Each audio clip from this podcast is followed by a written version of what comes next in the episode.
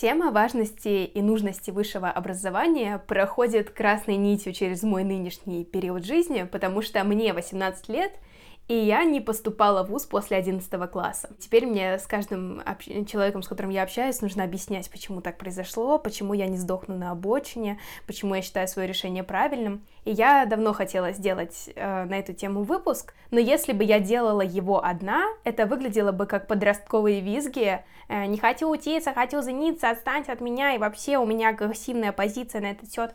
Поэтому я разговариваю с человеком, который мыслит совсем в другой плоскости и смотрит на эту тему совсем с другого ракурса. Это автор подкаста «Психозаметки», а кроме того, психолог и преподаватель психологии в университете.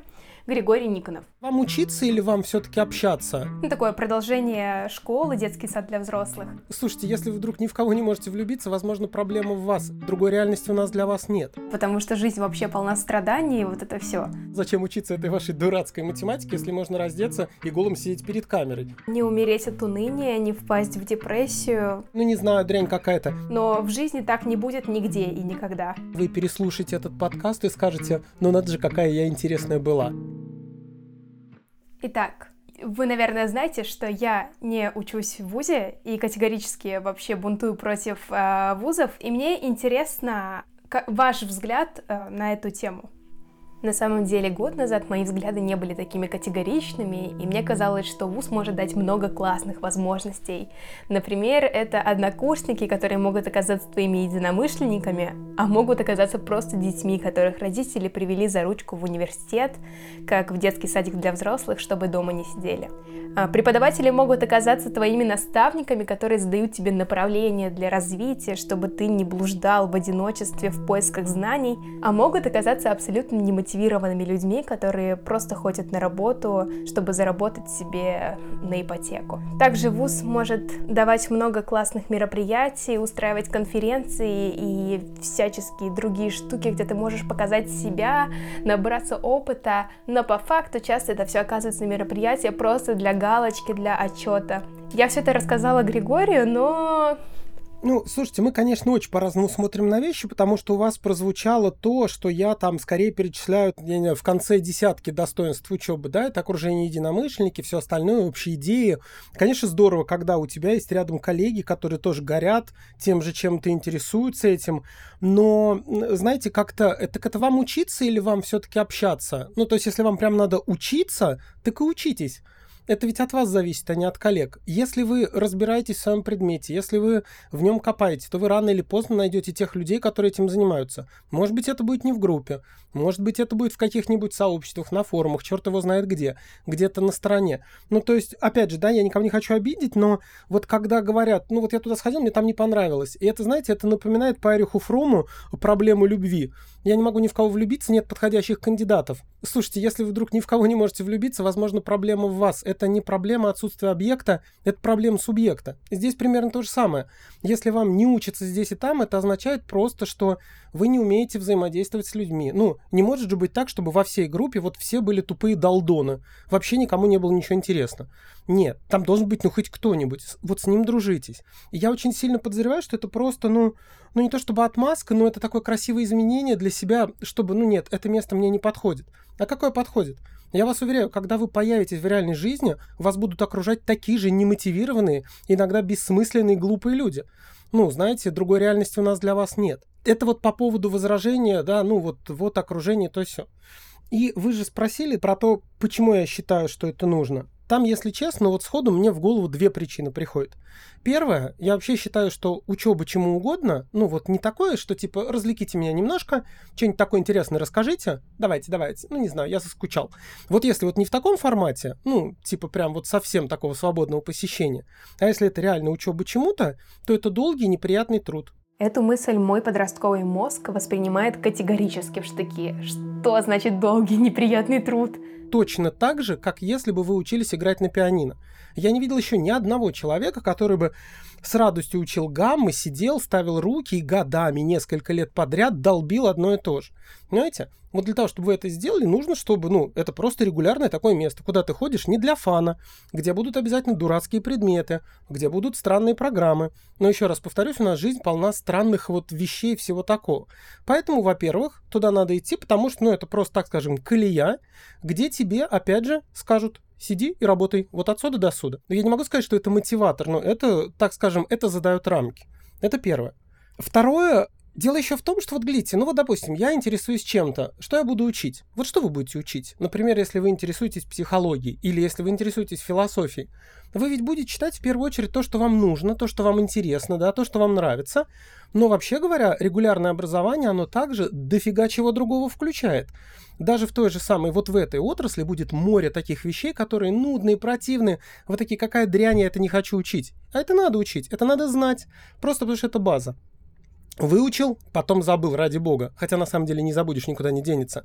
И вот идея как раз заключается в том, что если ты сам изнутри себя учишься, ну вот занимаешься самообразованием, то очень велик риск, что ты будешь учиться только, ну, либо актуальным проблемам, которые вот тебя вот, ну, вот заинтересовали сейчас, да, либо то, что тебе интересно. И тогда огромное количество вещей у тебя выпадает. А это значит, что ты дефектный специалист. Вот как-то так. В принципе, я могу согласиться с этой мыслью, но мне все равно непонятно, какую великую роль здесь играет университет и почему человек не может стать высококлассным специалистом и наработать базу самостоятельно. Я точно знаю, что есть огромный объем рутины, который человек самостоятельно делает. Ну не то чтобы не будет, но надо, чтобы тебя подталкивали.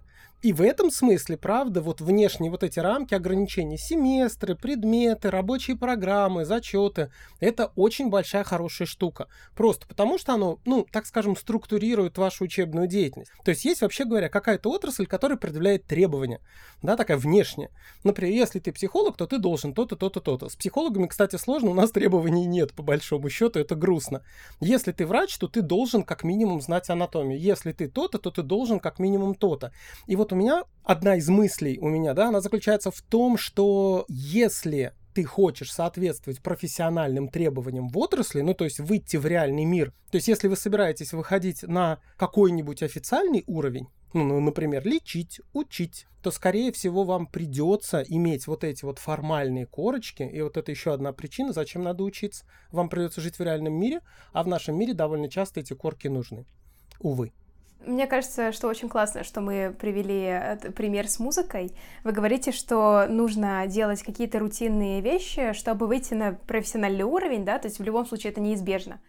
Меня тогда жутко терзал вопрос, почему есть некий мнимый профессиональный уровень, к которому нужно стремиться, и мне захотелось привести пример с музыкой о том, что многие музыканты как раз успешнее и больше зарабатывают, как раз не имея никакого профессионального уровня и не играя вторые концерты Рахманинова мы все-таки опять ушли, зря я тогда пример привел, потому что, получается, я его приводил э, как пример, яркий пример того, где нужна рутина. Если, конечно, э, кто-то не хочет играть на фортепиано, если он не хочет играть, ну вот в целом, да, вот все то, что традиционно ассоциируется с музыкальным образованием, то, конечно, как бы не надо. А аргумент, он больше зарабатывает. Ну, слушайте, это с тем же успехом, если вы молодый и красивый, можно идти в вебкам и говорить, зачем учиться этой вашей дурацкой математике, если можно раздеться и голым сидеть перед камерой. Я заработаю гораздо больше. Нет, извините, аргумент про деньги — это вообще не аргумент. То есть для вас вот э, показатель классности человека — это насколько он профессионал в своей сфере по официальным меркам? Нет, опять же вы приписываете мне то, чего я не говорил. Но я сказал, если вы хотите быть в какой-то сфере на равных правах, то мы просто живем в таком мире, который стандартизирован, в котором для каждой отрасли есть свои какие-то требования. Если вы, конечно, уверены, что вы до конца жизни будете, условно говоря, там учить там людей радоваться музыке, или, я не знаю, там открывать внутреннее я, или там разговаривать с собой, миллион каких-то проектов странных или не очень. Если вы уверены, что это вот будет до конца вашей жизни и готовы на это поставить свою жизнь, да, и свое благосостояние, ради бога. Э, кстати, возможно и правда, если у вас это получится монетизировать, то здорово. Но только глядите, это будет не потому, что вы не учились, а просто потому, что вы умеете что-то продавать, умеете работать. Ну, то есть, ну и плюс вам повезло. Вообще, кстати, одна из мыслей, которую вот сегодня я хотел еще сказать. Вообще не надо связывать образование с успешностью в жизни. если честно. Ну, прям вот оно вот прям не сильно коррелирует, если честно. И если рассуждать только, а что мне это даст, то тогда, ну, то тогда надо идти, я бы сказал, в сантехнике. Реально. Учиться мало, много знаешь, руками работаешь, тебя оторвут прям, прям, прям реально с руками. По стандарту первой ступенькой в профессиональном пути любого мега-супер-вау специалиста является университет. Но по факту это не обязательно должен быть он. Но из-за того, что стандарт, он же не просто так есть, очень стрёмно начинать свой путь не с университета. Ты как бы идешь не по протоптанной дорожке. Стрёмно. А вы можете рассказать, какие студенты к вам приходят учиться? Что это за люди? Слушайте, они правда очень разные. Очень-очень разные. Есть интересующиеся, знаете, вот в чистом виде, когда им просто любопытно. Я не знаю, что для этого нужно. Может быть, ощущение безопасности, может быть, какая-то особая среда, в которой они росли. Правда, не знаю. Ну, то есть это люди, которые такие, ух ты, прикольно. И, да, а есть люди, которые такие, блин, ну, все здорово, но давай ты уйдешь. ну, это тоже очень чувствуется. Или, знаете, еще вот, например, бывает очень странная вещь, про нее редко кто говорит, но все же очень важно, чтобы... Кстати, это важно не только вот для меня, да, но и для самих учащихся, чтобы у вас было доверие к тому, кого вы учитесь. Это может быть преподаватель или книга. Это называется принцип великодушия. Если вы читаете книгу и такие, ну не знаю, дрянь какая-то, то вы нифига оттуда не извлечете, потому что это тоже, опять же, я так понимаю, что вы не любите это, да, но это тяжелая работа. Я в свое время, когда читал Мумардашвили, он очень странный такой эзотеричный автор. я вначале читал и думал, что я читаю. Но я точно знал, просто потому что мне люди посоветовали разные. И я читал о нем в других местах, и я знал, что он крутой. Ну, то есть не могли там 5, 10, 15 очень крутых людей ошибаться и видеть в нем то, что я не вижу, да? И я в какой-то момент просто читал и думал, так, Гриша, читай, читай, читай. И вдруг у меня в какой-то момент включилось. Я такой, офигеть, какой ты крутой! И все. Но опять же, вот для того, чтобы до этого офигеть, какой ты крутой дойти, надо было прям вот в начале, вот прям заставлять себя. И, значит, возвращаясь к принципу великодушия, вот если ты веришь в то, что автору есть что сказать, или преподавателю, да, то ты его слушаешь и пытаешься понять. И самый плохой студент — это не глупый студент, нет. Вообще, на самом деле, глупость такое относительное понятие. Плохой студент, вот для меня, это тот, которому мало того, что не надо, если им просто не надо, возможно, просто его не пытались мотивировать. Может быть, нужно как-то показать предмет, ну, удобной стороной, да, заинтересовать их. И ты же, ну, как бы на каждой лекции это делаешь. И как бы в начале курса, и на каждом занятии. Но хуже всего студент, который тебе изначально не доверяет, который смотрит, ну, не знаю, не знаю, что вы тут говорите. Слушайте, а вот с такой установкой точно не получится. Вы всегда будете находить ошибки, вы всегда будете, а вот я знаю случай и так далее это во мне говорит, ну, не тот человек, который не любит, чтобы ему противоречили. Нет, тут дело не в том, что мне говорят поперек, а в том, что я вижу, что человек просто не хочет узнавать. Вот это реально самое плохое. Но, к счастью, таких, ну, вот, ну, как бы на моем опыте не сильно много. Такая хорошая мораль. Если вам что-то не интересно, попробуйте заинтересоваться, а вдруг дело и правда вас. А может и не вас. Помните, мы еще вначале говорили ну, про то, что вот мое мнение — это мое мнение, и ни в коем случае нельзя говорить, что это правда или истина, то, что я не хочу идти в вуз и все такое. У вас есть теория, почему у меня такая агрессивная позиция на этот счет? Слушайте, очень хороший вопрос, если честно, я еще до разговора примерно, ну, как бы представлял, что в эту сторону вылезет. Слушайте, мне очень, конечно, хочется распушить хвост и сказать, что я психолог, я знаю, но я психолог, и я не знаю. То есть там может быть миллион разных причин. Если хотите, могу привести один пример. Давайте. Но это не означает, что я думаю, что так у вас, если что, да? Ну, то есть просто какой-то наглядный пример, один из которых, ну, вот как бы мог быть. Значит, ну, например, просто ребенку очень долго, сильно форсили дома, заставляли что-то делать, гиперопечная там мама, папа, или там какая-нибудь ответственный очень подход у ребенка, и он такой, а можно я уже от всего этого вот уйду куда-нибудь подальше? Или, опять же, второй вариант, ребенок не видел радости от учебы. Ну, то есть к нему подходили с вот этими вот формальными, где оценки. Или он не понимал, зачем учиться. И он просто устал и говорит, можно я во все ваши вот эти дурацкие взрослые игры, как бы взрослые, играть не буду. Я буду радоваться жизни. Жизнь коротка.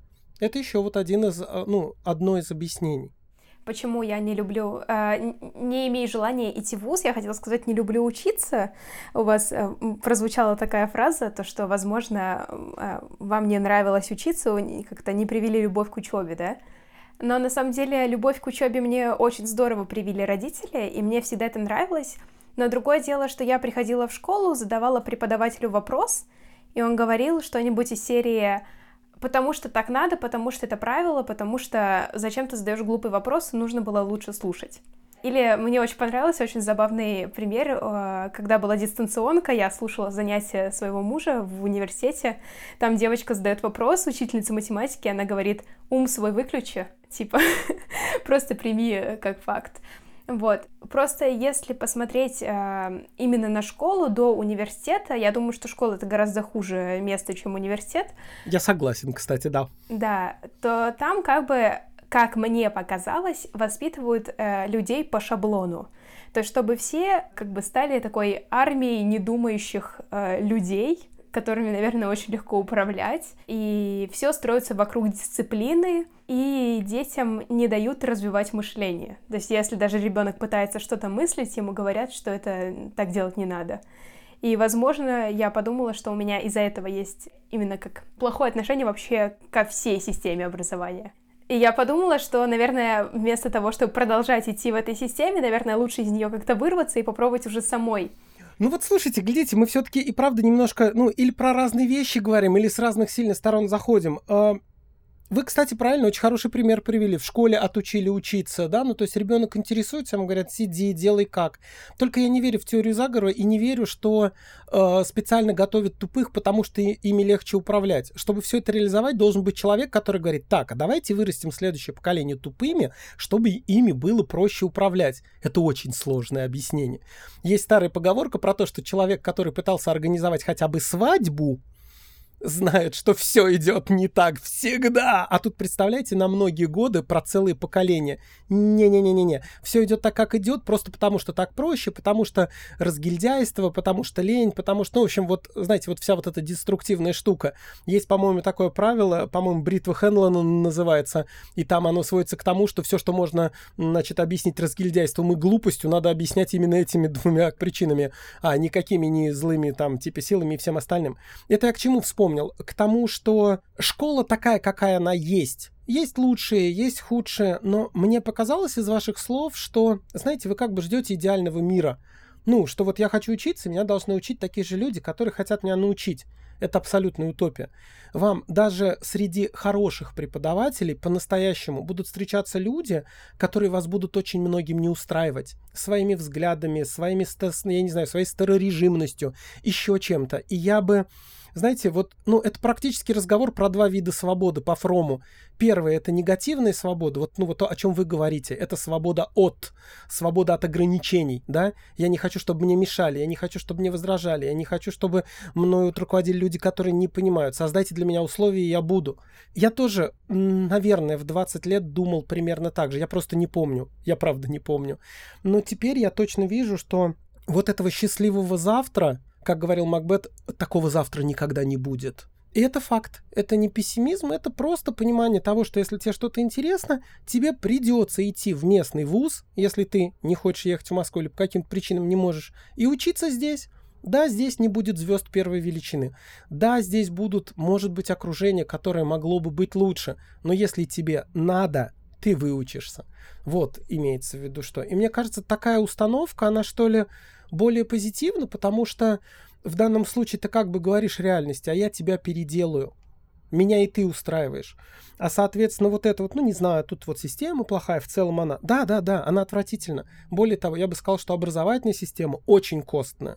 Она очень неправильная. И это во всех странах. Просто потому, что она сама по себе противоречива. Это система, которая должна научить, ну, так скажем, тому, что было создано. Она ориентирована на прошлое в этом смысле, ну, она как бы учит детей, да, но если про школу говорить, те, которые пойдут в будущее, научить она их может только тому, что уже было. И это вот глубокое противоречие, оно в ней заложено. Увы, мне кажется, по-другому просто не будет. А если и будет, то это будет, ну, что-то на уровне. А давайте поразвлекаемся. Но опять же, как мы уже сегодня, я много раз, да, к этому возвращался, к сожалению, учеба не сводится к развлечению. Пока вы это говорили, я вспомнила такую свою мысль, которая у меня возникла недавно. Сейчас же многие современные родители стараются сделать для своих детей максимально лайтовые условия, типа найти максимально там школу идеальную с идеальными преподавателями, и чтобы у ребеночка все было хорошо, там, э, испачкал ботиночки, купим новые, ничего страшного, ну, то есть вместо того, чтобы мыть, ну, то есть чтобы ребеночек рос прям максимально э, идеальных условиях. И у меня возникла мысль, что... Ну, то есть э, до этого я была уверена, что это классная идея, я тоже буду воспитывать так своих детей, а потом мне что-то пришло в голову, а вдруг они таким образом детей разбалуют, и дети будут не приспособлены к миру, в котором им потом жить. И тут я поняла, что я ищу идеальное решение, причем не просто идеальное, но еще и универсальное, чтобы оно подходило под все случаи жизни, чтобы жизнь была максимально правильной, гармоничной, совершенной. А я просто знаю, что так не бывает.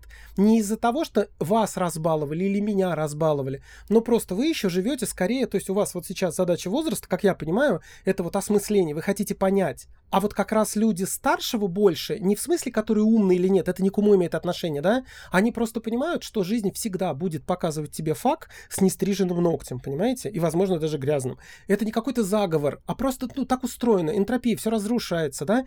И люди как бы в какой-то момент понимают, что вот там, где ты планировал, да, что вот, а, вот как, это как скорость проведения сигнала по такому-то кабелю столько-то максимальная, но всегда будут потери. И поэтому, может быть, в стандарте там и засоложены какие-нибудь гигабиты в секунду, да, а на факт, а вот реально по жизни будет меньше. И вот здесь примерно то же самое, но будет сложнее. И у них это не вызывает возмущения, в смысле, как так можно, они такие, это жизнь. И мы будем жить в этой среде, не будем ждать никаких других условий и ситуаций, ну, потому что их просто не будет. И это же относится к образованию. То есть я буду учиться здесь и сейчас, просто потому что ждать завтра это, ну, видимо, неправильно. А как так э, не умереть от уныния, не впасть в депрессию? Вот здорово, что мы к этому пришли. Мы, когда на самом первом занятии с любым практически потоком встречаемся, я обычно спрашиваю их, чего вы хотите. Ну, просто напишите на бумажке, да. Я как бы не обещаю исполнить, но хотя бы ну, я хотя бы буду знать. И у подавляющего большинства там обязательно фигурирует слово «я хочу, чтобы мне было интересно». И это логично, да, я как бы, ну, я не против, естественно, хочется, чтобы было интересно. И когда я у них спрашиваю, а что значит, что вам нужно, чтобы было интересно?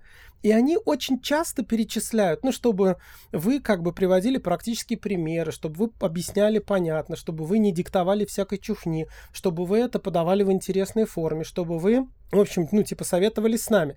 И вы уже даже по этому списку, я думаю, можете услышать, что их всех объединяет.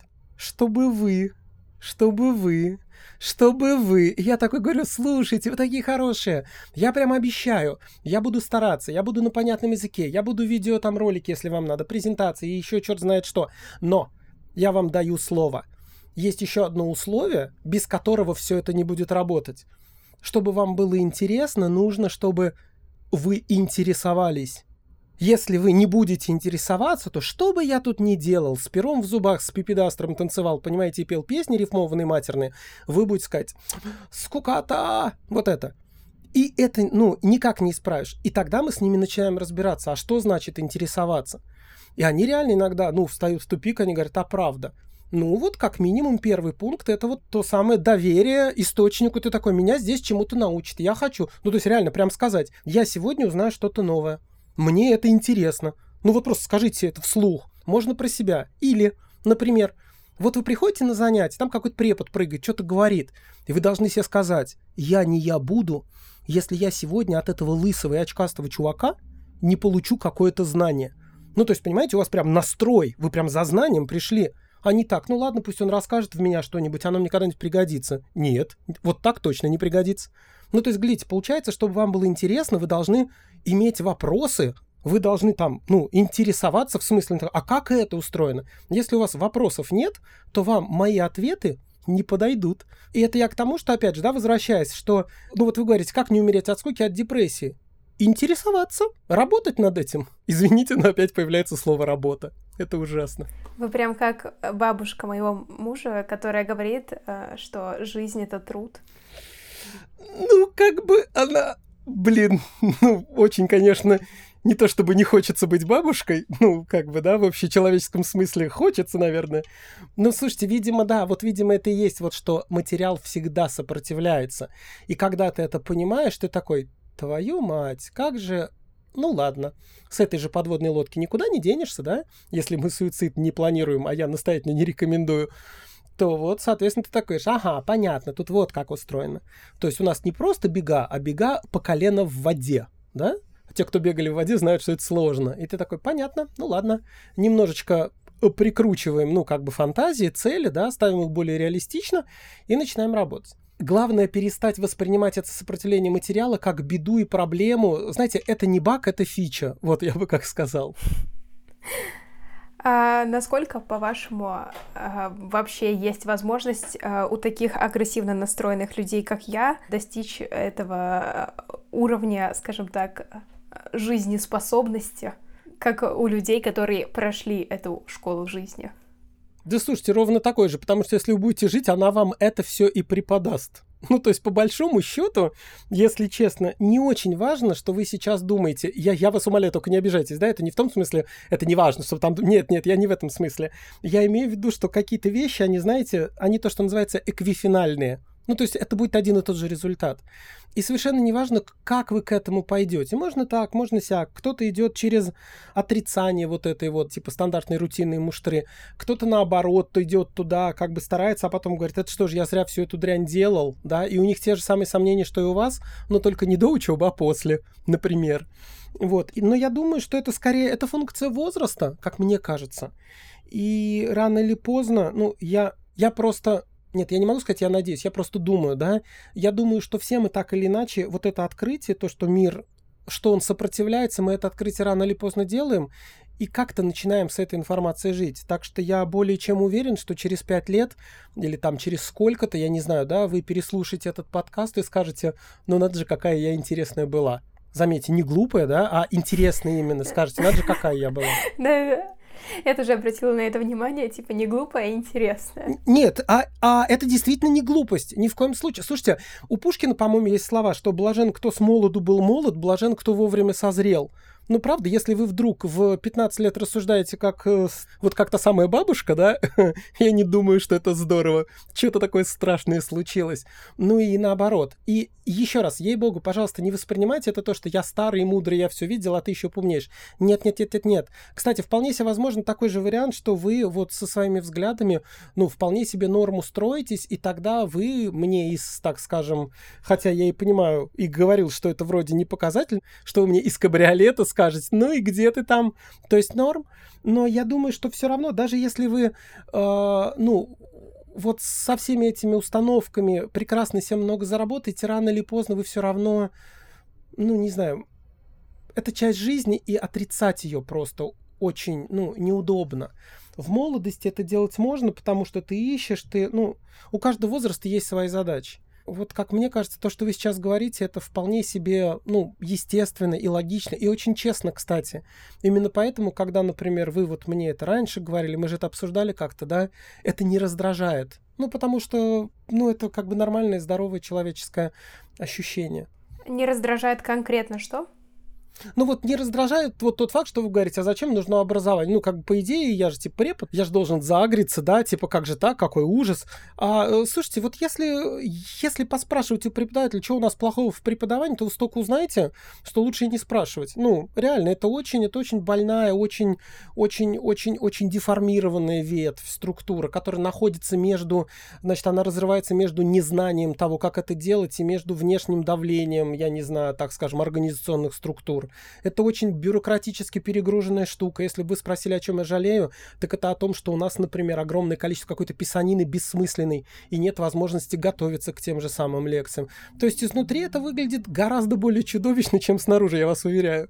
Так что у меня нет особого, ну, вот, вот этого, господи, образование это святое. Ну, нет. Но опять же, жить в этом мире вам предстоит, а в этом мире все-таки что хотите со мной делаете, для большинства, если можно так сформулировать, да, корочки нужны.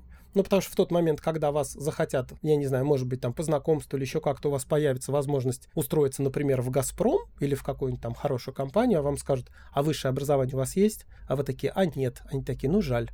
Но просто таковы здесь правила игры. Да, было бы неплохо их поменять, если у вас получится, ради бога, но мне кажется, это революция гораздо большего масштаба, чем 917 года. Мне нравится это восприятие как игра, в которой есть свои правила, и ты не можешь их поменять. Кстати, да, да, да, да, да, во-во-во. Если воспринимать это как игру, ну тогда это просто состязание. Вы же не возмущаетесь, что в Майнкрафте, ну я не знаю, там типа столько-то уровней, понимаете? Вы же не говорите, я хочу больше. Нет, это правила игры.